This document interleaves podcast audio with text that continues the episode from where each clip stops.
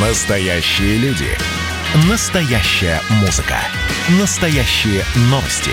Радио «Комсомольская правда». Радио про настоящее. 97,2 FM. эм. Под капотом. Лайфхаки от компании «Супротек». С вами Кирилл Манжула. Здравия желаю.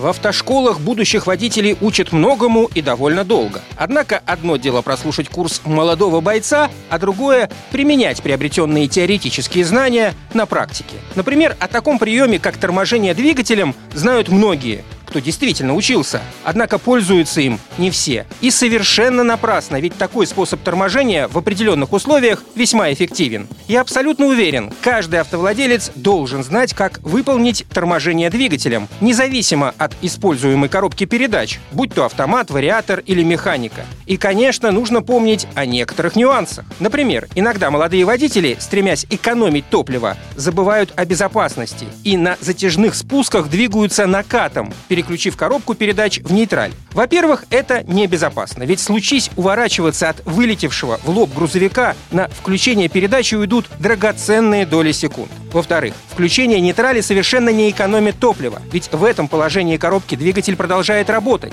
А вот если, двигаясь на скорости, коробку оставить в передаче и отпустить педаль газа, то подача топлива в двигатель останавливается. Экономия, конечно, небольшая, но она точно есть. К тому же автомобиль готов к непредвиденным ситуациям. Торможение двигателем также помогает охладить силовой агрегат, если в системе охлаждения возникли непредвиденные проблемы. Бывает так, что после простоя в пробке вырываешься на свободный участок трассы и замечаешь, что стрелка температуры вылезла в красную зону. Естественно, у водителя возникает желание остановиться и разобраться, в чем проблема. Однако делать этого не стоит. Сперва лучше разогнаться, а затем, не включая передачу, отпустить педаль газа. Если, конечно, трасса настолько свободна. Подача топлива в камеры сгорания прекращается, а набегающие потоки воздуха остужают подкапотное пространство, радиатор и сам двигатель. При этом охлаждающая жидкость продолжает циркулировать по системе, потому как трансмиссия не отсоединила колеса от двигателя. Безусловно, чтобы разобраться во всех тонкостях торможения двигателем, надо проштудировать руководство по эксплуатации вашего автомобиля,